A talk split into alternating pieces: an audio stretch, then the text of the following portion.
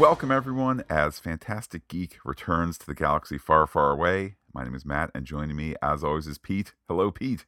Hello, Matt. Hello, everyone. Here today with the fourth of a six-film podcast plan that began with Star Wars Episode 1. Once a Patreon exclusive, now here, all the episodes coming at you for the masses. I'm not going to call it, Matt, from henceforth, Episode 4. This is Star Wars. This is always the original, at least for me. Pete, there you go, disrespecting George's wishes for Star Wars Episode 4 A New Hope. But Pete, let's pause the look to the past and look instead to the future, as low-level rumors suggest that the next Star Wars movie might be revving up in the casting department. Yes, with plans to shoot this year, apparently came out in the fall that Damon Lindelof and then further added Justin Britt Gibson have written a Star Wars movie that will incorporate sequel trilogy characters. We don't know any particulars. I have my thoughts and my beliefs. Ms. Marvel, director and Oscar-winning documentarian Charmaine Obaid Chinoy, who we've had the wonderful pleasure of being around at the Paley Center in New York, is going to direct. All sorts of rumors. The strongest rumor right now is the lead will be a person of color. I have been telling Matt and everybody pretty much for weeks, I strongly believe that John Boyega is coming back, and this is a Finn story. It is not conceived to be a trilogy at this time. Merely, it's a movie. Whether that leads to more remains to be seen. In the last 12 hours, a rumor has circulated that Brian Tyree Henry may be in there. I've seen Loki alum Gugu Mbatha-Raw mentioned as well. So exciting times here as this rumor mill spins pretty hard. It's a very interesting time, of course, for Star Wars, given the absence of it on the big screen, given the success on Disney Plus, particularly as the industry kind of wakes up ? To the new reality ? That maybe streaming is not the end all and be all. So diversifying your eggs into different baskets, i.e. sometimes on TV, sometimes on the movies, in terms of what you're making, that's the pendulum is swinging back towards that. So I think of sometimes smart business leadership, whether it's luck or foresight, sometimes it's anticipating the trend, not jumping on the trend. So to me, you know, if I'm in charge of whatever studio, I'm starting to think, what can we have that can maybe swing with the pendulum? And if you're in charge of Star Wars, or if you're Disney, you know, 2 years from now, there might be a whole lot less money going towards streaming in general, not saying Star Wars, not saying Disney Plus. And certainly one would anticipate 2 years from now, 3 years from now, more vigorous movie theatrical going experience than, let's say, there has been this year, certainly coming off of COVID and so forth. So time will tell there. And Pete, an interesting comment that you made there, conceiving it just as a movie, or conceiving of it rather as just one movie, that coincidentally is a theme I had wanted to mention early on as we look at 1977's Star Wars, the only Star Wars movie, I would argue the only Star Wars property ever made to just be a standalone thing, not something that was necessarily tied into a larger property. And I'm not saying that the other films have suffered as a result of that. But it's interesting to think that this movie, yes, it has a, within the world of the story, yes, it has things that came before it, the rise of the Empire. Yes, it has, at the end of it, the rebels will continue to fight really great. But that this is the only standalone Star Wars movie, at least in terms of its writing, production, and so forth. My first movie in 1977, I was 2. We went to a drive-in theater. My mom made popcorn on the stove that we took with us. It was a life-changing experience. Later would see it at Lincoln Center with the orchestra there playing John Williams' work in 2017 for the 40th anniversary. The idea here, that episode 4 added on re-release. You know, back in the day, they would re-release this at Christmas, around Easter, really any time they felt like it. When Empire came out, here's Star Wars again. When Jedi came out, they released the 2 again. I have, it's rare, I have a DVD. It's an official DVD. They put them out, of the unaltered cuts of all 3 of the films. Now, I did watch this on Disney Plus to prepare for our discussion today, but you know, when there was just a long time ago in a galaxy far, far away, and then the crawl, and no episode 4 that was added later. But really, this is the standard for modern filmmaking, even, you know, all these years later. So George Lucas's reaction to the Vietnam War and Watergate, and through the lens of Saturday morning serials, even though, as you mentioned before, this one conceived, you know, it was really the question of, well, here's the Star Wars, and they're like, okay, but like, you need to just make the most interesting part of it. And even then it doesn't take off. And there's all the stories of the British crew snickering as Lucas is directing here that this thing is going to be a joke. And it becomes just this blockbusting monster phenomenon of its own. And, you know, all because he couldn't get the rights to Flash Gordon. And it's such an interesting,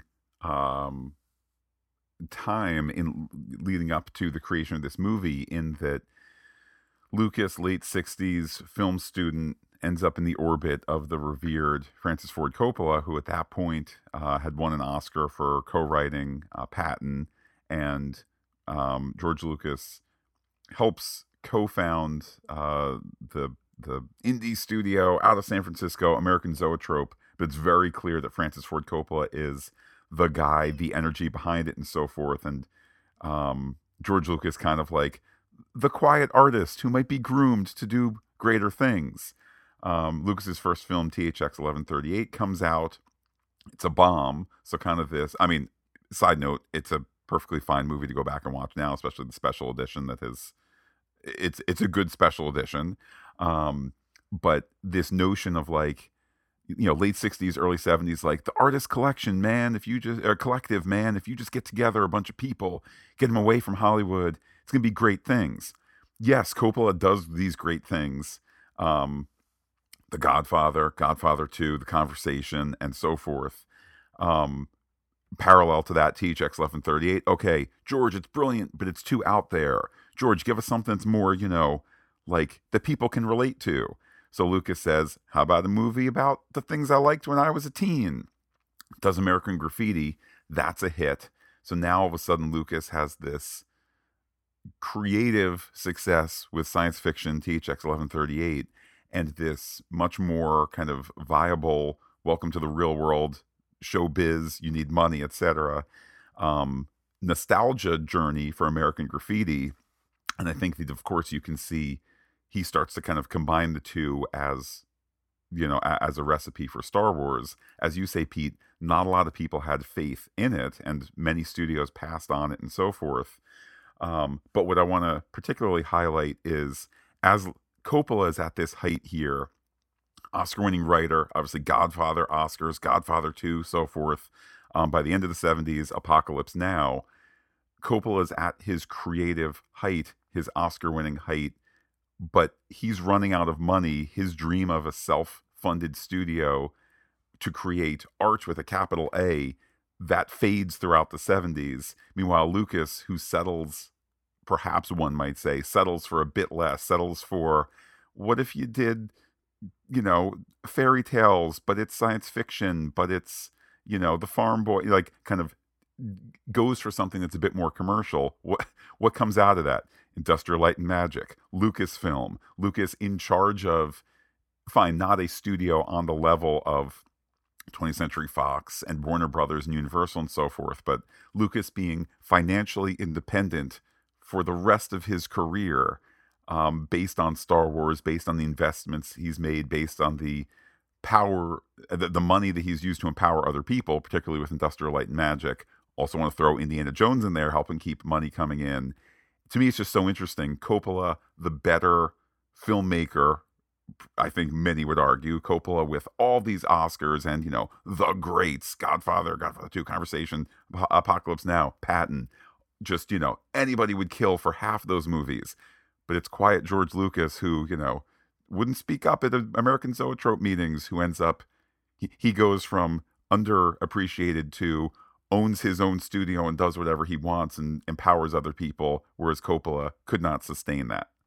Let's not leave out, because it all begins here, the merchandising, the foresight to take the cut of that, and what that looked like. You know, those that may not be old enough to remember, there were no Star Wars toys. Christmas of 1977, they sold an empty box. They sold an early bird kit. Hey, you, this is a certificate for the figures that have not yet been made that we will send you once they're made. And this just behemoth merchandise bonanza was born on the back of this film.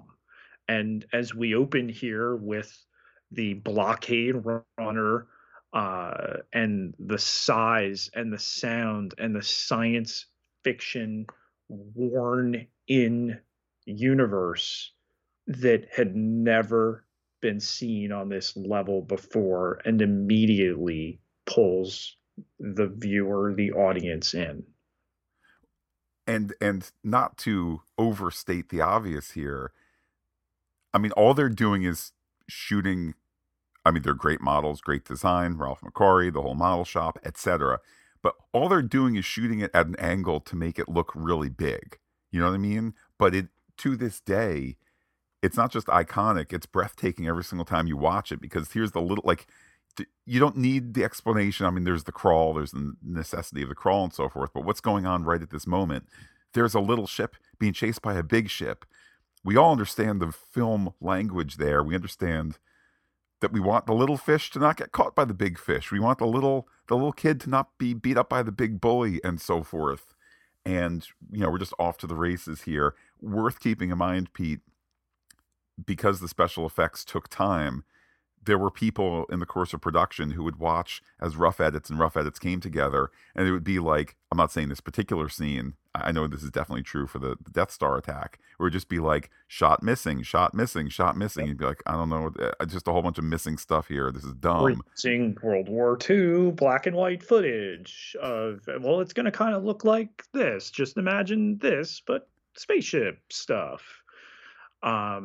So, yeah, and then you're inside the ship here, and the introduction of the droids. We see stormtroopers break through for the first time. Nothing had ever been glimpsed like that before. And then the appearance of the greatest villain in cinematic history.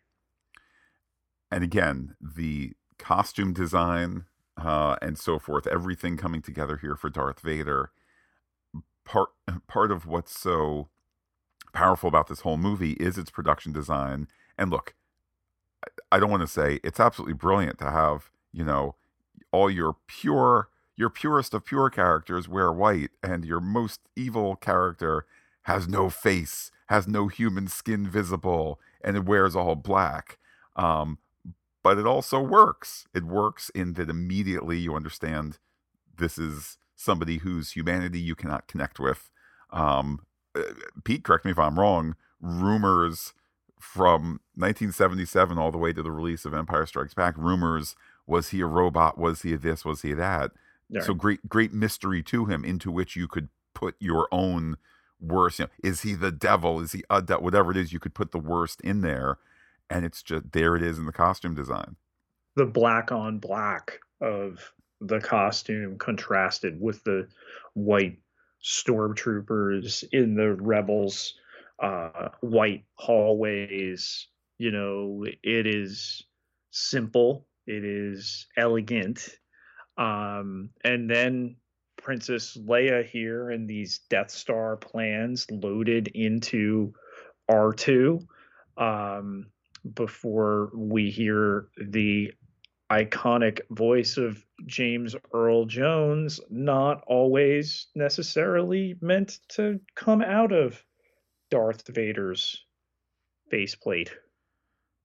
The stories certainly vary. David Prowse, who's in the suit, who's got this kind of clipped, slightly higher Welsh accent, claims it always was going to be him, until Prowse claims George Lucas discovered there were no people of color in the film and then decided to change that. Go check on YouTube, you know, Darth Vader undubbed. I think we could all agree this is not necessarily the voice of the scariest screen villain ever. You know, I want them alive. Like, it sorry, David, it wasn't going to happen. Cool story. You dined out on it for 40 years. R.I.P. David Prowse. But certainly, you know, A Marriage Made in Heaven, having James Earl Jones and the gravitas that comes with his voice and his performance to add another layer of life to this character who, again, I don't want to, overstate the obvious, a character whose face you can't see, whose, you know, facial performance you cannot rely on to get emotion, whose eyes you can't connect with to sense the soul, whether it's a happy, sad, whatever soul it might be for any particular actor. So James Earl Jones delivering so much of the soul. Don't want to take away from Prowse, who also in the body is delivering so much. But I mean, what a combination. Well, let's thank our lucky stars war that we kept the British Anthony Daniels here for his wonderfully prissy C-3PO, the Laurel and Hardy of robots here, getting into the escape pod down to Tatooine, and really where the science fiction gives way to the fantasy here, these dunes of Tunisia, you know, transformed into an alien planet. These Jawas, these little people chasing after these droids. They split up. They eventually reunite again on the sand crawler. Little Pete, Matt, used to think that the other droids in that scene were actually saying things like, "Gonk, gonk, gonk, that is my correct name. I once swore up and down," he was saying, or the other one, the silver-ish protocol droid with the different face than C-3PO. It's a Death Star droid from the marketing that he just swore up and down that he said, "You're going nowhere, R2." It is interesting to think again, you know, through the lens of going back in time. It's interesting to think that while on the one hand, this is the standalone movie that I described towards the beginning of the podcast, it's just every frame has this lived in aesthetic to it. I mean, clearly, Pete, I would assume maybe in this scene it's being populated with, demo outfits for the protocol droid. Hey, this doesn't work. Let's go back to the drawing board, try something else, along the way to get to C-3PO. Similarly, for some of the other droids, maybe it was, prototypes along the way to get the final R2-D2 design. And then, hey, while you have that in there, stick it in this scene. But it doesn't feel that way. It just feels like as you're getting used to this universe for the first time, if you can imagine going there the first time, how there's just these droids look similar but different, and it's just, there's such a richness there that almost belays the notion that this is a standalone film, which is funny, is repeated a number of times throughout this saga, but strangely never gets old. Essentially, in a little bit, the cantina is the same thing. And here are all these designs, and that's why the design teams with Star Wars, par excellence, Macquarie, and then later to the prequels with Doug Chiang and all of those. But, with the Sandcrawler sequence and then, the redone versions that begin all the way in 1995 and stretch until the film reached Blu-ray is the last time it's actually for Disney Plus. We now have the McClunky cut. I know that it was, in a certain sense, the first special edition, being that 1981 re-release. That was the first time that Episode 4, A New Hope, was added. So, again, that's not maybe as special edition-y as some of the things we'll talk about later in the plot of this film as it exists now. But it is interesting to think that George has gone back and tinkered to some degree, basically for the entire substantive history of Star Wars.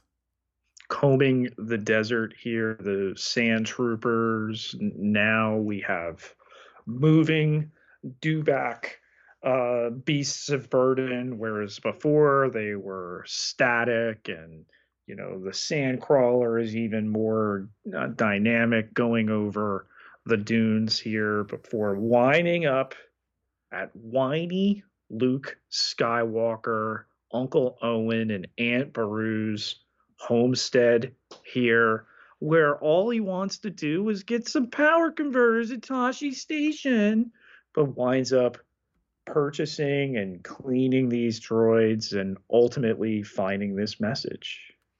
And I think this scene is some of Lucas's strongest in terms of, and worth mentioning too, probably does not need to be stated, but the whole movie underpinned by the music of John Williams, but the way in which, it's like Uncle Owen's looking over the stuff, calls Luke over.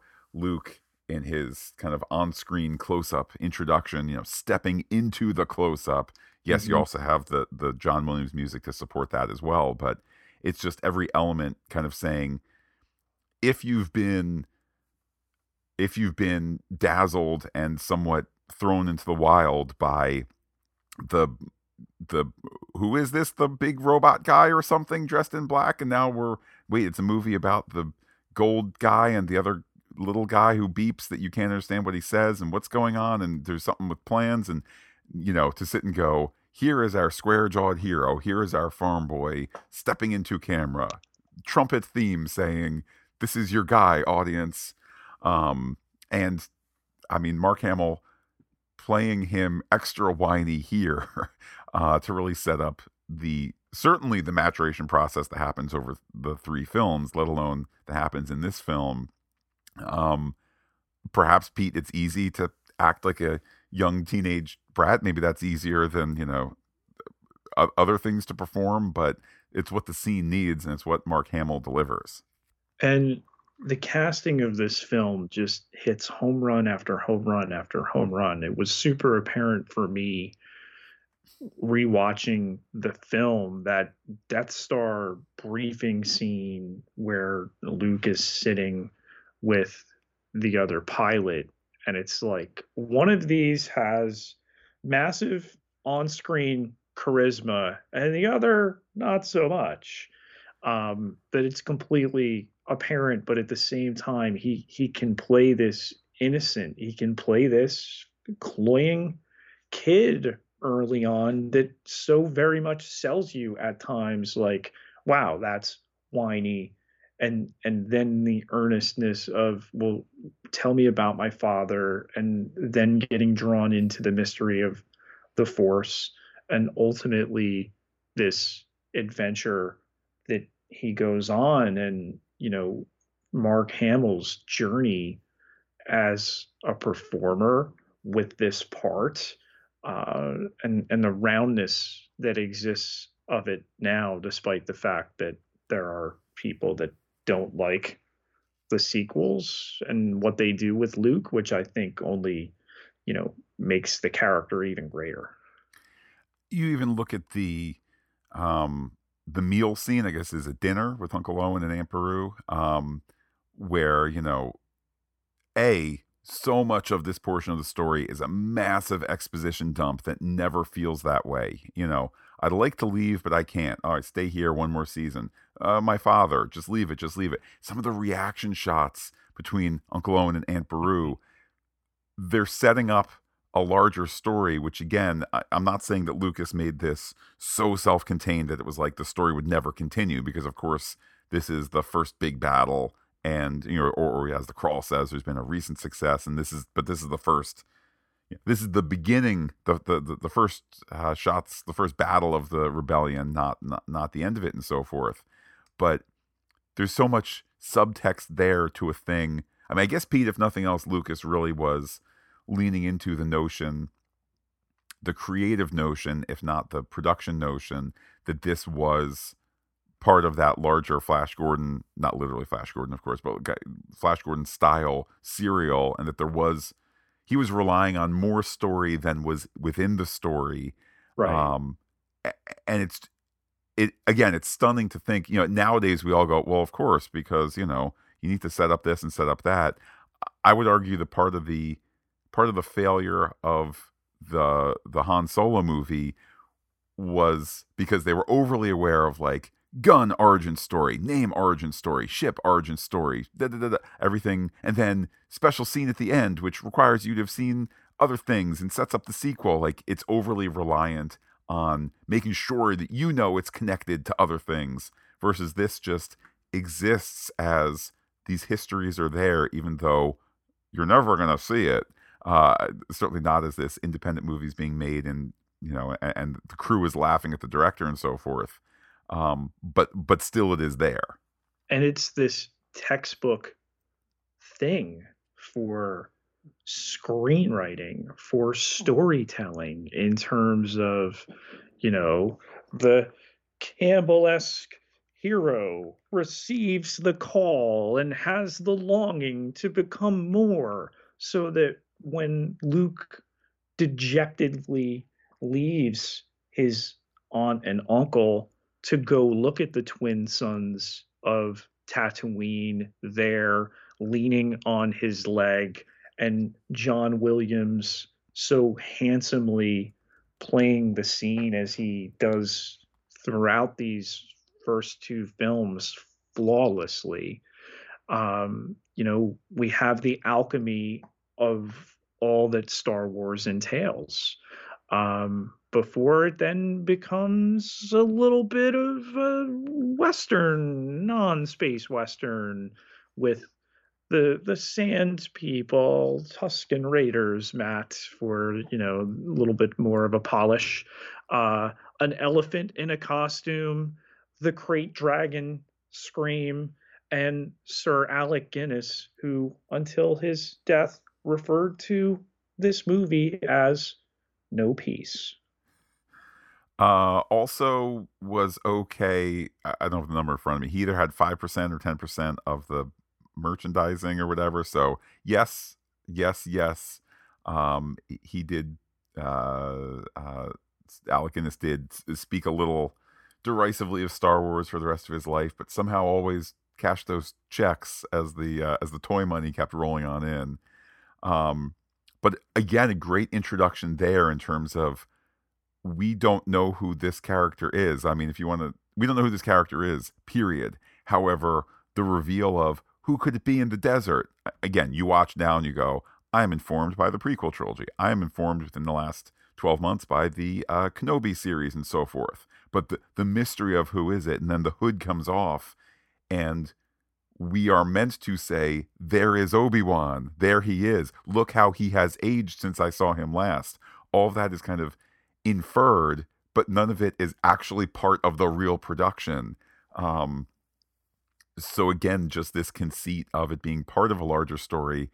I guess what I'm trying to say is this, to anyone being inspired to create stories out there that might be listening to this, maybe consciously creating your interconnected, marketable, toyable thing. Maybe that's not the path. Maybe just acting like this is an authentic giant world and referencing the bigness of it, the largeness of your world. That's how you do it, because again, with this Obi-Wan reveal, there he is, Pete. Look how he has aged since we saw him in the Kenobi series. That's what you feel now. I would argue that sense of look at him, look how he has aged, that's kind of implied in the very first viewing in 1977, even though there is no more story. Yeah, well, of course he's not dead, not yet, because that happens at the end of the movie. But the enrichment of this Clone Wars exposition, the handing off of the lightsaber heirloom, the unfurling of the Force for the first time, and then seeing the hologram of Leia again, that, as you mentioned, with the Obi-Wan Kenobi series from Disney Plus, now this appearance has so much more, loaded into it, given that adventure and young Princess Leia and, all their, journey that they conducted together. I know too, on, I think, the DVD commentary track, Carrie Fisher was still able to do that speech from memory because she had to do it so many times. I'll also just add the brilliance here of having hologram technology like that. I mean, let's break down what it is. They filmed Carrie Fisher with a black background. They've done it from multiple angles. Somebody has done the math to make sure that the angles that they filmed her at either will match or did match. I don't know how, the order in which things were filmed, but did match your on-set angles of like, here's the empty floor that we're going to put the thing in later. But all they do is just play her image at half fade in and put some little blue on there and put some static and so forth. And again, you get this impression of this larger technology when it's just, she's half beamed in, the half faded in and colored blue. That's it. But it sells you on this larger message. It sells you on the plans that are in there. And of course it keeps the plot moving forward as Pete, in proof that this is a standalone story, that Luke has the hotsy-totsy, the farm boy for the princess. Nothing to worry about there. I will never be convinced otherwise that Lucas did not have them as brother and sister in this film. The kissy face stuff, Empire Strikes Back, that was, how do I top it for Jedi? We had I am your father. Now, welcome, introduce you to your sister. But speaking of larger technology here, this Death Star that we glimpse for the first time, this battle station, we have Grand Moff Tarkin with the conference room scene here. Our boy Yularen, the only Imperial in white, which now with the advent of Andor means so much more to watch this. And Matt, this scene where Darth Vader uses the Force for the first time to choke Admiral Mahdi, something that when I was little, so he very strangely, after he is choked here, he comes forward with an open mouth. Obviously he's gasping, but right over one of the buttons that is yellow, that as a child, I believe he had some neon vomit.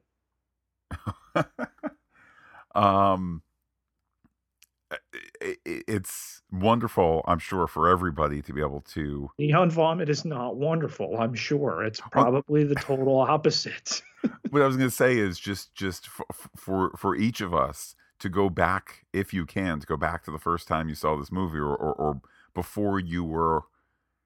Pete, for all of us who are a certain age, to remember when Star Wars was just one movie or two movies or three, whatever it is, where you could have these questions. Certainly, I mean, the first time I saw the movie was on VHS tape. And at the moment, I don't have specific memories of like, oh man, seeing it in widescreen all of a sudden. I take that back. Some of the Death Star battle stuff. I know there's this, if we may go out of order just for the briefest moment, there's a scene, maybe it's Luke helping Wedge, but there's a scene where somebody has a TIE fighter on their back and another X-Wing comes and destroys the TIE fighter and flies through the damage of it.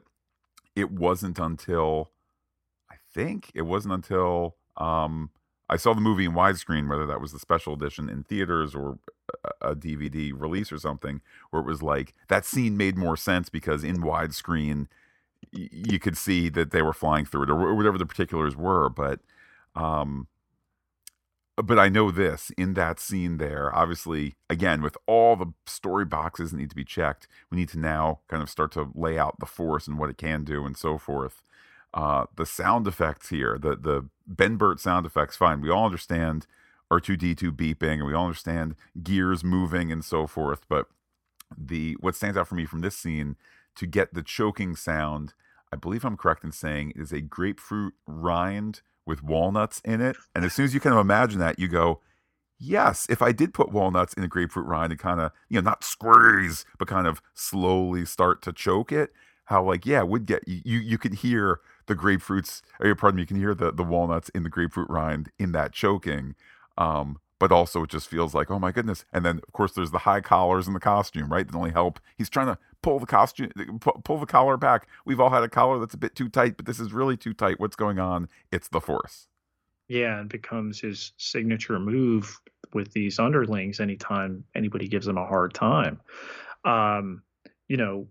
having gripped a rebel with his arm, lifting him off the floor before, and now it's a magic villain instead of just an intimidating, guy in a cape who's strong. And later on, the laser sword. So the layers of Vader, given to us, doled out. But really now the stakes of the film, of the story, are clear that Tarkin, who Vader is really the henchman of, wants to eliminate the rebellion, the princess, in one swift stroke, get these plans back. We have Luke and Obi-Wan and the droids finding additional stakes, that now the Jawas have been wiped out, but it's been staged to look like the indigenous did it, when really it was the stormtroopers. And the realization by Luke that his aunt and uncle are in danger and racing back home to find their smoking skeletons, and something that, as long as I've ever watched this film, remains jarring. Well, this is an example. This is perhaps the rarest of examples where the full screen version of the movie that I grew up with has an edit that I think is slightly better than the widescreen version, which is when you see the skeletons and you see it on full screen. I don't know, I must confess, Pete, I don't remember full screen ever made its way to DVD. Certainly full screen original edition, but on VHS, you know, for those of you who don't remember full screen, what they would do sometimes was what's called pan and scan. So they'd within a static shot to get full screen, they would actually add a motion from left to right or whatever it might be. And it would be the, you know, in the version I first saw, the full screen version, you know, they cut to the, let's say, the smoking ruins of the house. And then as the music goes, dun, dun, the image moves over to reveal the skeletons. The way it was shot, the way it was intended and so forth, is you just get kind of the medium shot of all of that, the steps, the smoking bodies and so forth. And you kind of look at it, oh, the bodies, dun, dun. I always think of that whenever I rewatch the film, that I grew up with the version where it's like a slightly more dramatic reveal of what, there's all this chaos and they are dead as the music hits its climax. So again, Pete, special editions on special editions, I suppose. And then the double barrel of Leia now being interrogated, and the torture device and the needle and the cut to the cell block of what you don't see, something that was recreated for Andor in that first season there, what with Bix, a forerunner of Princess Leia. And ultimately this Mos Eisley sequence, I mean, it's hard to say what's the pivotal sequence of the original Star Wars. Is it this? Is it the Death Star battle? Is it the opening with the ship? Is it the chasm swing? There's so many that you can point to, but this entrance to the most wretched hive of scum and villainy that you'll ever find, that's since been redone with the preparation towards the prequels and the advent of all the digital technology. And it comes across a little too jokey now, with the Ronto beasts and the Jawas falling off when the speeder, it's just a little too busy. It did flesh it out, but I think this is why Lucas was always at his best when someone told him no, or he wasn't able to do it. Because now it's a kitchen sink, whereas before it was a wonderland of prosthetics by the time that we're in the cantina. Yes, and what has aged most poorly in the special edition here is, as you're saying, it's not just the jokey stuff, although I think that the tone there is not in the tone of, you know, this is a somewhat disparate town. Yes, in the special edition, Mos Eisley is a more vibrant place than kind of like the dead end town that budget allowed for in the original version. But what also has aged poorly is, and some of this has only really become codified maybe in the last 5-8 years or so, and certainly in the Mandalorian era, but the notion that your digital camera needs to be following the same rules as your practical camera, in terms of just, you know, the eye can pick up how fast, there's a certain visual language in terms of how fast things can zoom and how fast a camera on tracks can move and things like that. And I'm not faulting George for not following those rules, because those rules were not innately understood the way I think they are now. And you certainly look at some of the behind the scenes stuff for the Mandalorian. I think of the season 2 episode where they're on the fishing boat, and some of the behind the scenes stuff, it's Favreau explaining to Bryce Dallas Howard, you know, imagine this scene, of course we're on the volume, of course there's this great digital impact and so forth, but what could you show? We could not stick a crane in the middle of the ocean. This is not a crane shot. This is a helicopter shot, to just be really keeping all these digital tools. You know, Pete, you referenced saying no. The yes and no conversation is not, I think, creatively this way or that way. the conversation being more along the lines of what can make it look real. And some of the worst stuff in the special edition, in this scene in particular, it's the stuff that it doesn't look real because the pixels aren't right, or doesn't look real because, as we'll talk about in a little bit, Jabba version 1, 2, 3, 4, 5, 6, 7, 8, 9, 10, whatever, however many digital Jabba versions there have been, because those don't look digitally mastered properly. It's that the camera's doing things that our eye says, hey, that's not how cameras work, therefore it's fake. There is a little bit of blurriness to some of the bigger digital beasts and the movement. This was proto, Jurassic Park, and then done right after it. Because that stuff had been in development for a long time. It couldn't get the photorealism of it down. And ultimately, the success of Jurassic Park led to, all right, now I can tell my prequels because that technology exists. That and maybe the merchandising slowing down at one point. But anyway, it's not all bad. There are additions to the cantina sequence here in particular that work. One of them is a head that is actually used twice in two different directions. First, it's viewed with kind of looks like a beak, and it's wearing a hat. And then the second time they turn it around. So they use the same head twice, which is kind of cool. It's added in 1997, but all the iconic aliens in there, Matt, your favorite musicians and their style of jazz.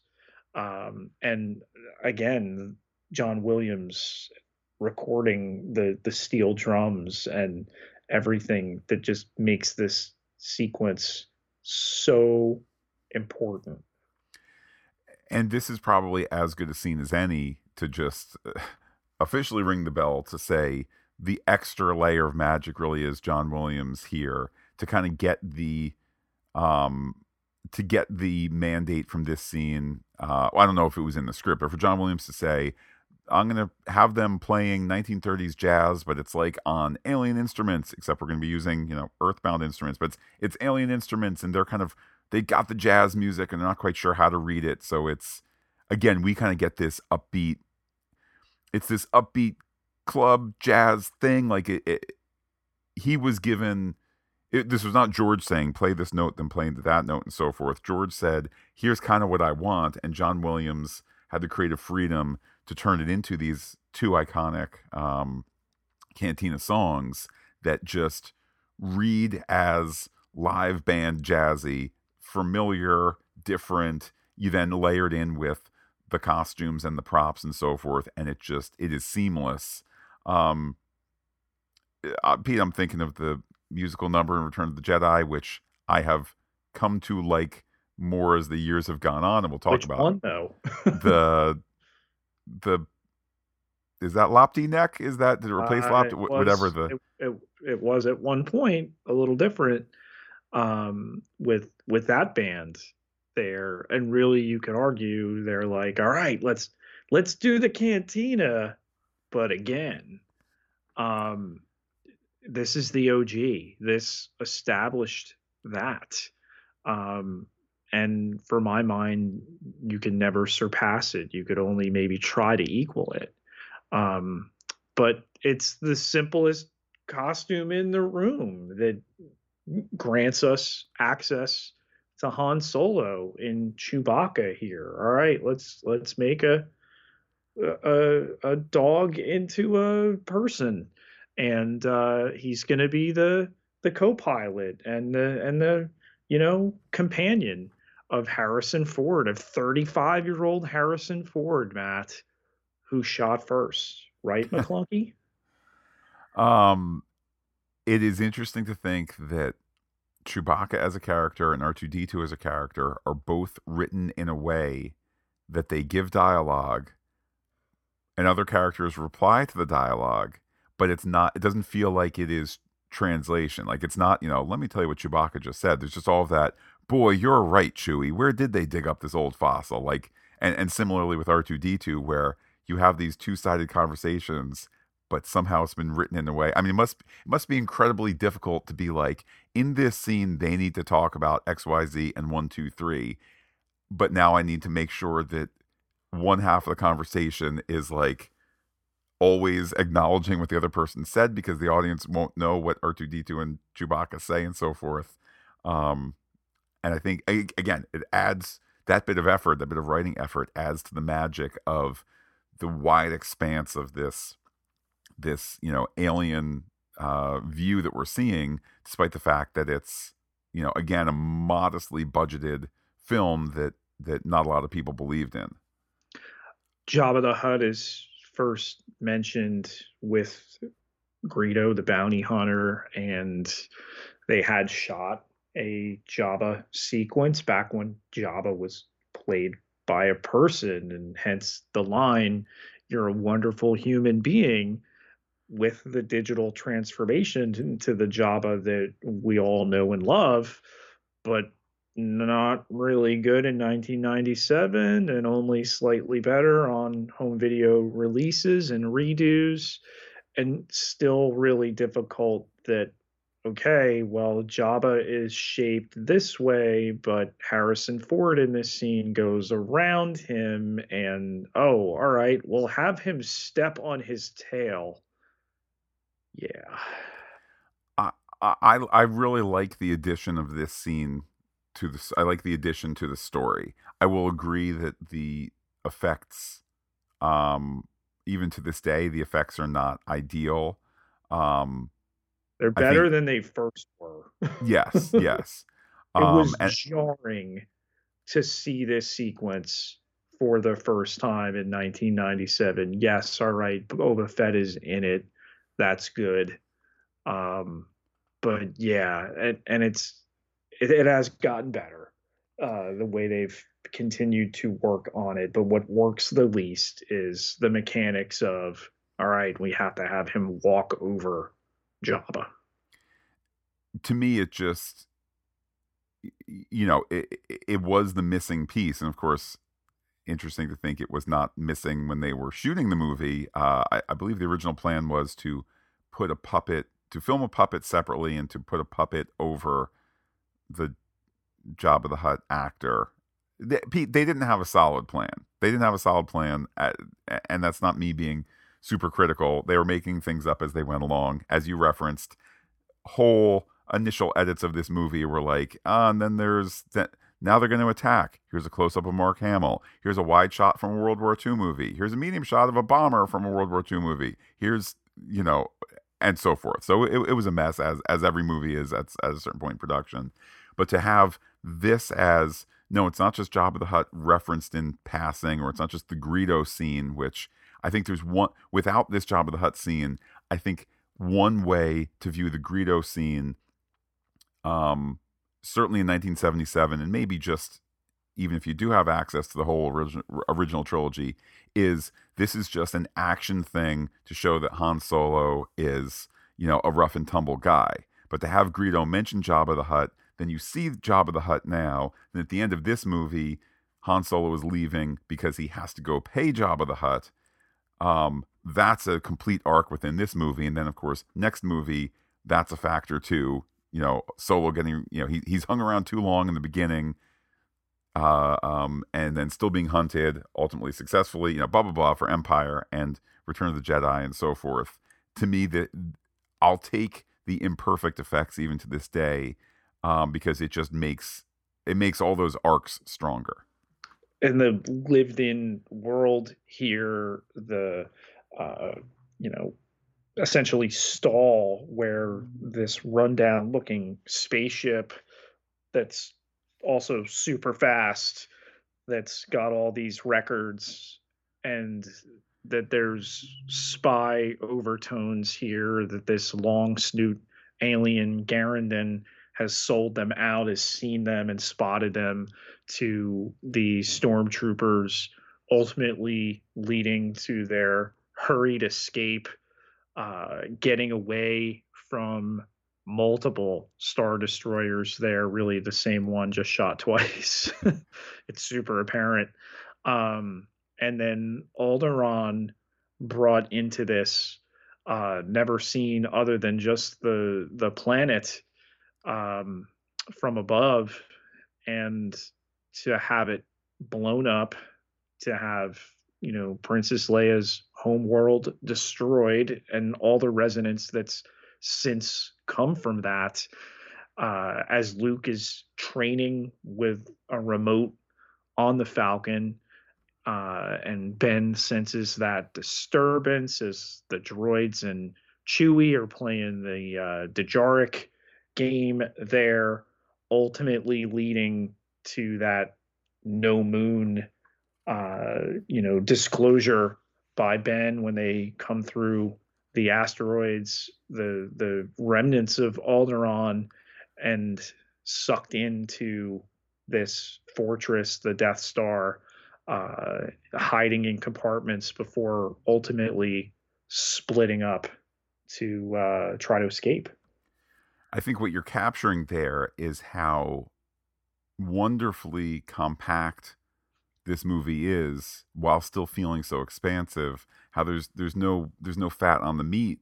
You know, we've had it established the Han Solo, even he gets boarded sometimes. Sometimes he's a smuggler, things like that. Now we have to smuggle ourselves because of the virtue of the whimsy-womsy nature of the Force. I mean, it's all internally consistent, but I'm just saying, as George is making up rules here, well, how do you connect the far-off Death Star from what's going on with, on the Millennium Falcon? The disturbance in the Force and so forth. Just everything is so interconnected.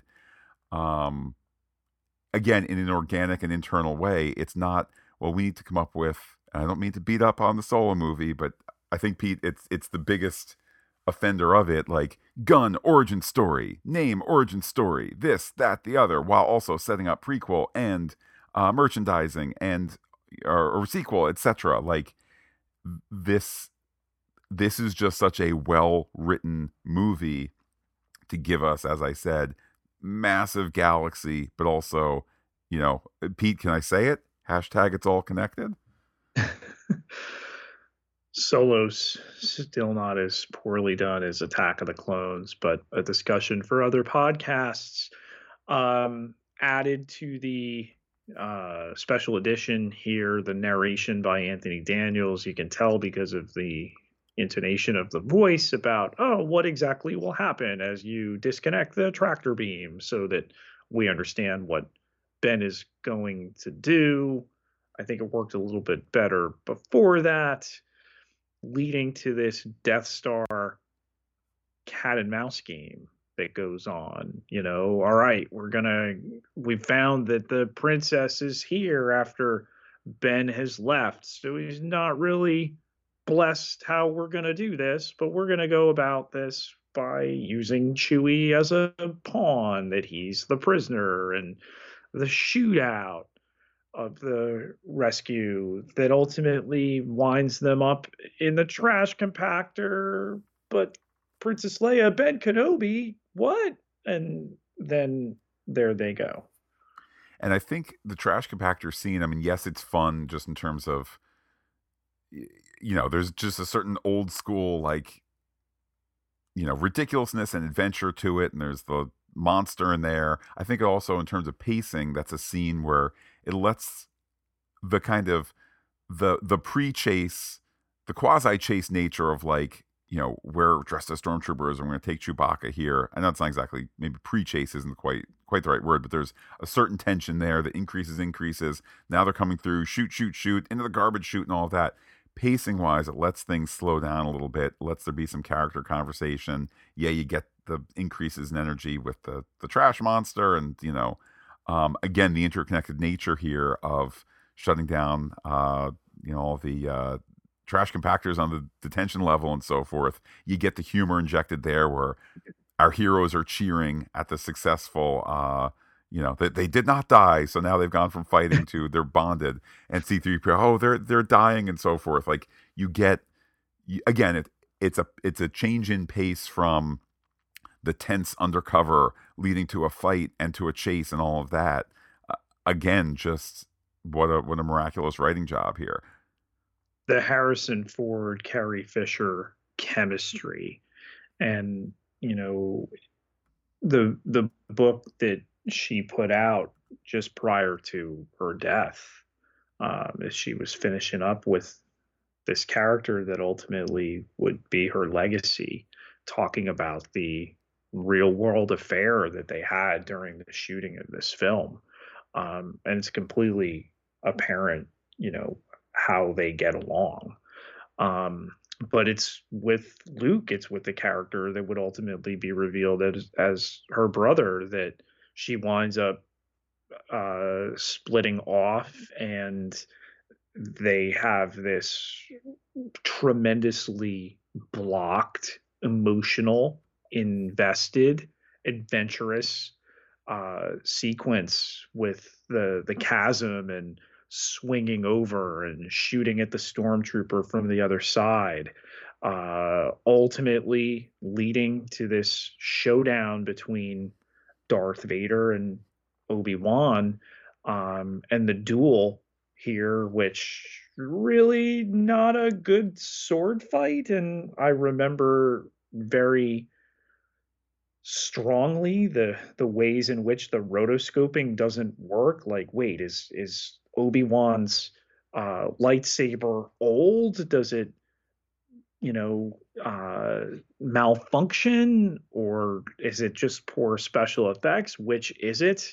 You know, you've had people come through and make this sequence like super acrobatic and overpowered and everything like that. I would argue it works best as it is.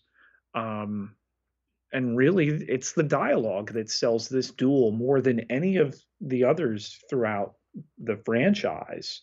You know, if you strike me down, I will become more powerful than you can possibly imagine. And for Luke, for Leia, in retrospect of the Obi-Wan Kenobi series, to witness him give himself over to be struck down, and what we now know of what he made happen to himself, and then to immediately follow that up with not a huge scene of grief, but there's not enough time to do that, and now we need to have a TIE fighter shoot down fight in the Millennium Falcon. Yeah, it's another example of just these variety of story pressures, making sure that you can maintain a certain pace. Yes, I think we on our first view were all shocked that, Pete, if you can believe it, the boy must become a man, for all his, you know, all his parental figures are now gone and so forth.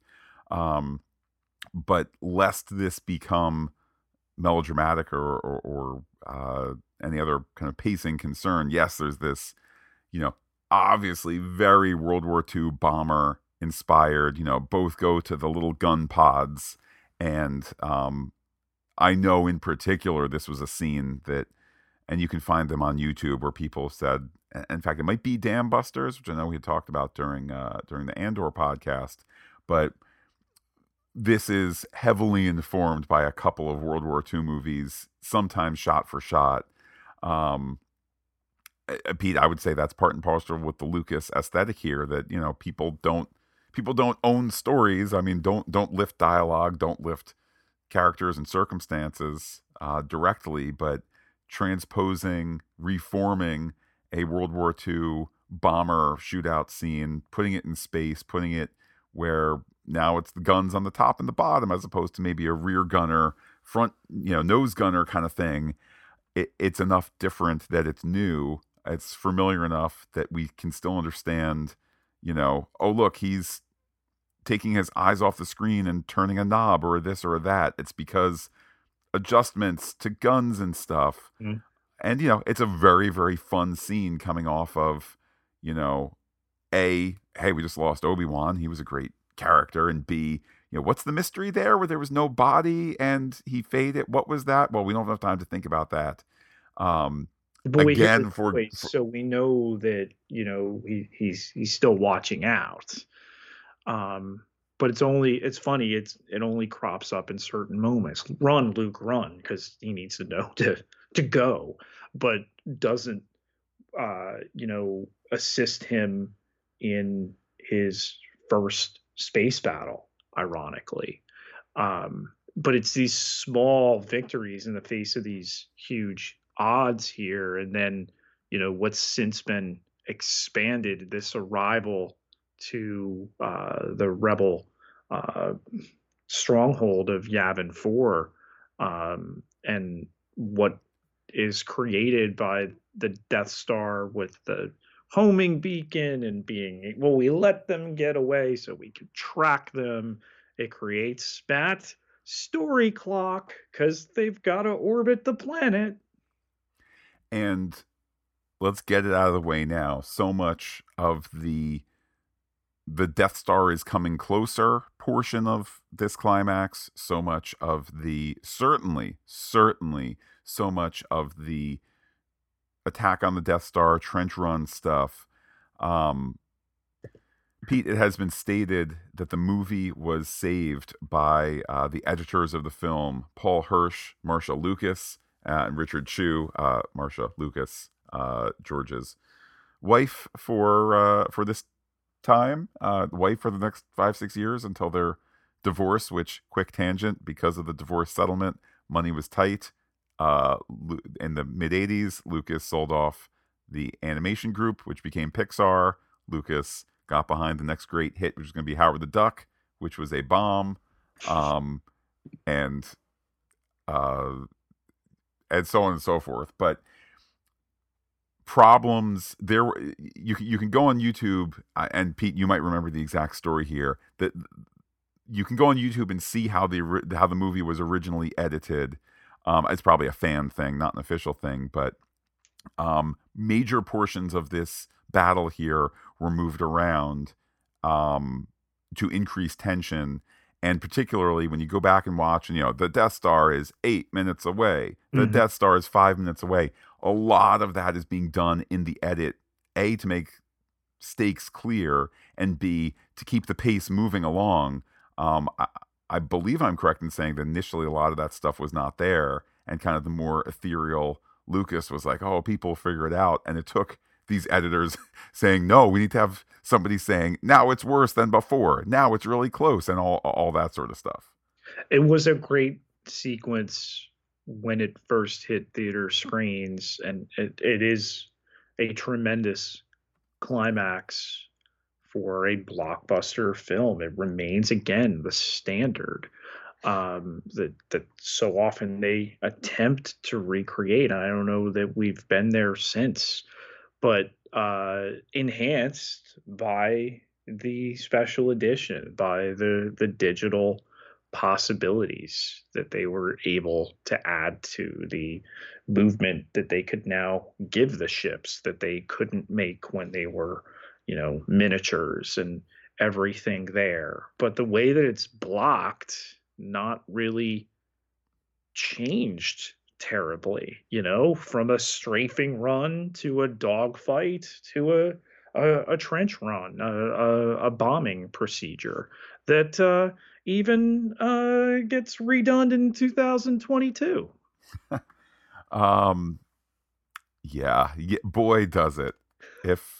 Listen, everybody, after you watch Top Gun Maverick, then track down the pitch story on YouTube of it, and they really hammer home how, I was just watching going, oh my goodness, if Frank Herbert wanted to maybe sue Star Wars over things that were lifted for Dune, maybe Star Wars should think about suing Top Gun Maverick for... Well, listen, I would argue... I say that tongue-in-cheek, by the way, but... Yeah, but I think for Top Gun to do that, there are a lot of ways you could go wrong by trying to do that. All right, let's set up.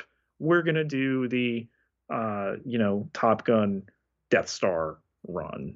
It works, and it still is its own thing at the same time. Oh no, Pete, he's turned off his targeting computer, but he's going to do it with the force that is inside him.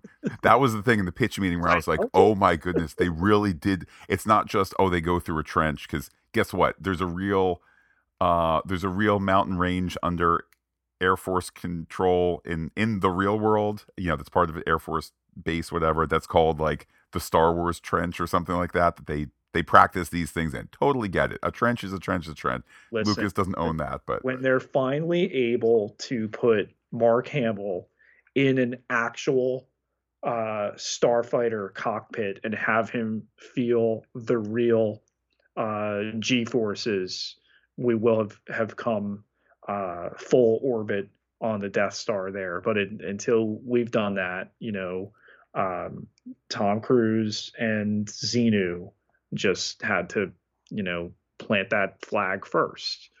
But it's funny in retrospect, you know, so one of the biggest complaints, not mine certainly, at all, of the sequels is that the character of Rey is termed as what is a Mary Sue, as someone who receives little to no training, yet is able to do this. It is a sexist, misogynistic way to refer, obviously, to what I think is a great character.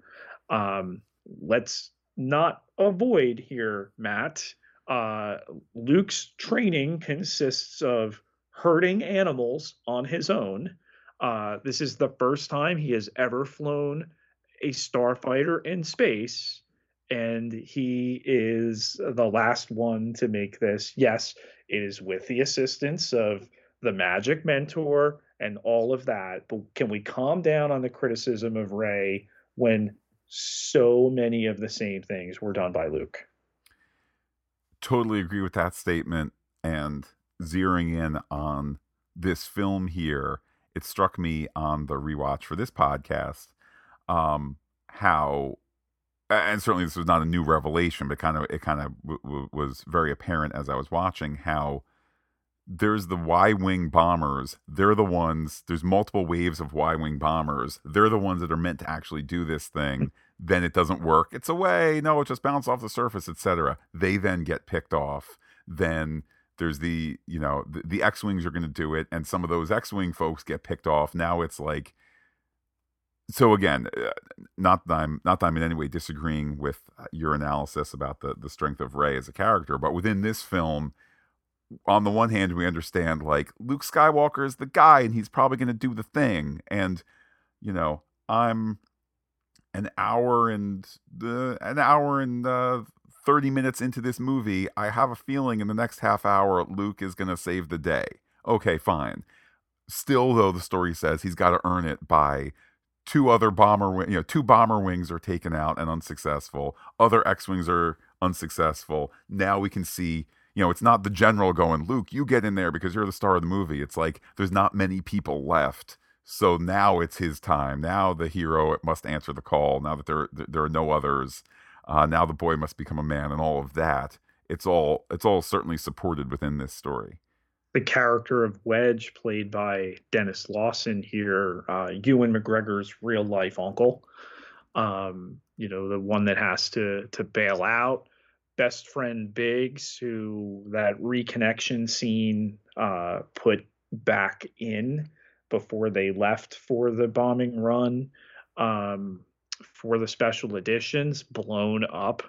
And really, what does it come down to? It comes down to a failed attempt, as you said, with the Y-wing, and then those guys are taken out. And it's all down to the Force. It's faith in yourself, and if you have some friends that come out of nowhere at the last minute.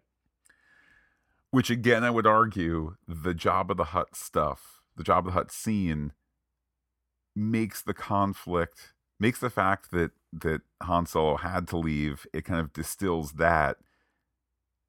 It makes that more important. It makes it more important that he has to leave. So when he does come back to save the day, I can only imagine, Pete, on first view, it was an insane thing to see. I know on YouTube, there's like, if you search for, you know, Han Solo Returns, movie audio or something like that. You know, there were people sitting there with tape recorders with audiences that had no idea. And all of a sudden he comes and, you know, what's that? Yahoo, let's save the day. And how people are just going insane.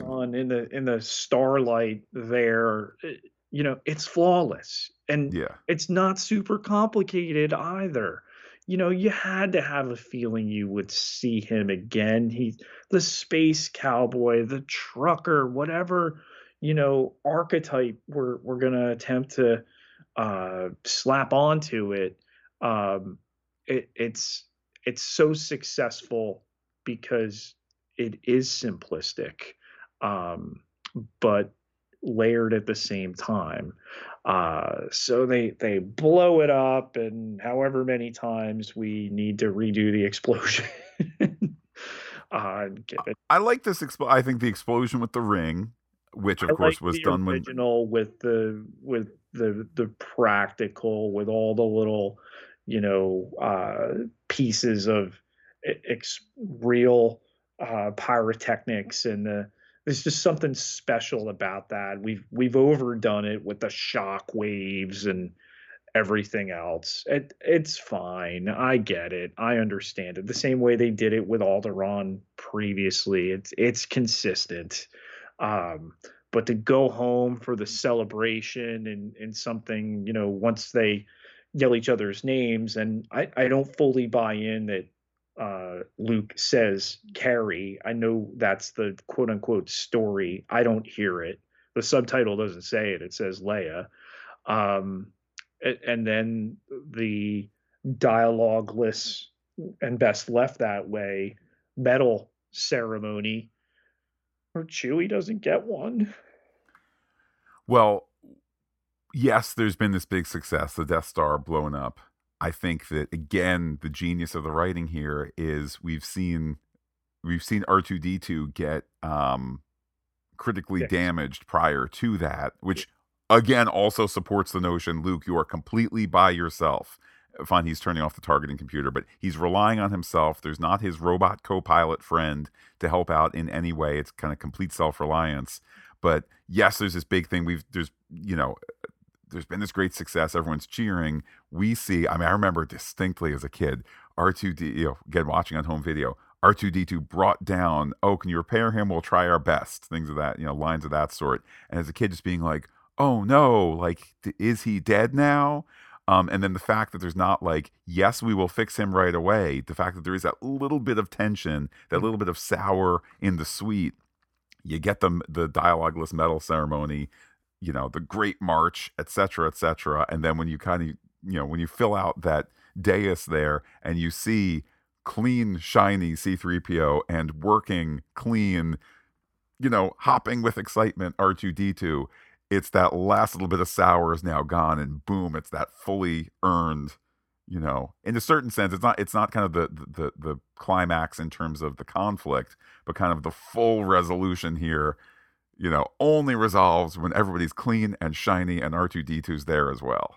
The regality of Carrie Fisher here, the updo, being able to be this royal character, not as an action hero now.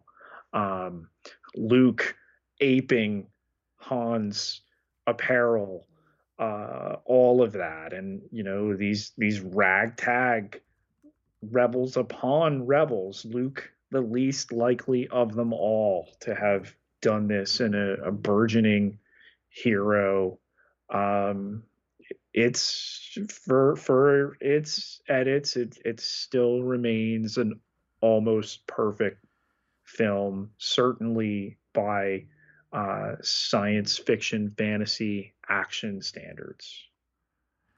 And Pete, of course, the legacy, not just in terms of the entire Star Wars universe that this would become, but let's talk about a more immediate legacy. Nominated for 10 Oscars, in addition to a special achievement award for Ben Burtt and the sound, and his sound creation and so forth. I remember in the early days of the internet, I had no idea that Star Wars was such a highly nominated film, nominated for Best Director, Best Picture, Best Supporting Actor, Best Original Screenplay. Hard to swallow that it loses to Annie Hall, which has not become a better idea in time. Agree. But winning Oscars for art direction, costumes, editing, score, sound. Again, I guess that's sound in general, because somehow Ben Burtt was not nominated for sound. That's probably why he got this special achievement Oscar as well. And of course, winning for visual effects. Just the notion, Pete, particularly here we are all these years later, where are the Oscars less important than they used to be? Yes. Are they? Is the sun setting on the importance of Oscars? Maybe. The notion that this wildly, you know, the biggest movie ever for its time, could be critically appreciated, could be, you know, a major force at the Oscars. You know, just again, its immediate legacy was clear that this was, you know, just a major force, not just in 1977, but reviving the kind of 1970s. Vietnam/post-Vietnam malaise and so forth, and the notion that the whole family could go to the movies, enjoy themselves from the youngest to the oldest and so forth. That's part of what this film carries with it. It didn't just change Hollywood. It changed popular culture. Maybe the greatest example of that. Well, Pete, I know over on our Patreon, we're going to keep this conversation going a little bit further, talking about how what might be a perfect movie in Star Wars: A New Hope, how that might be made today.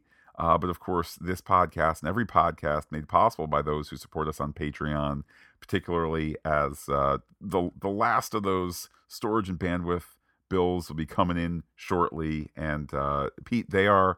I don't know if they're the wind beneath our wings, but they are the little voice in our head saying, run, Matt and Pete, run to the podcast. Look forward to bringing you our special edition of Star Wars: A New Hope conversation there.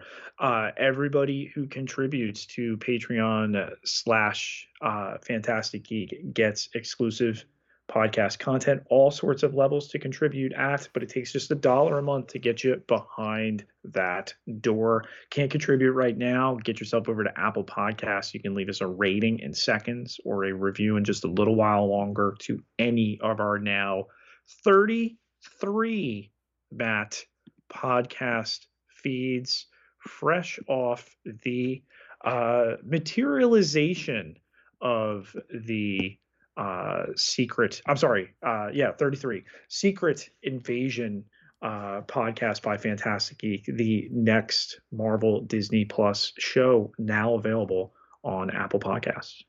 And Pete, let's keep the conversation going. How can people be in touch with you on an existing social media platform?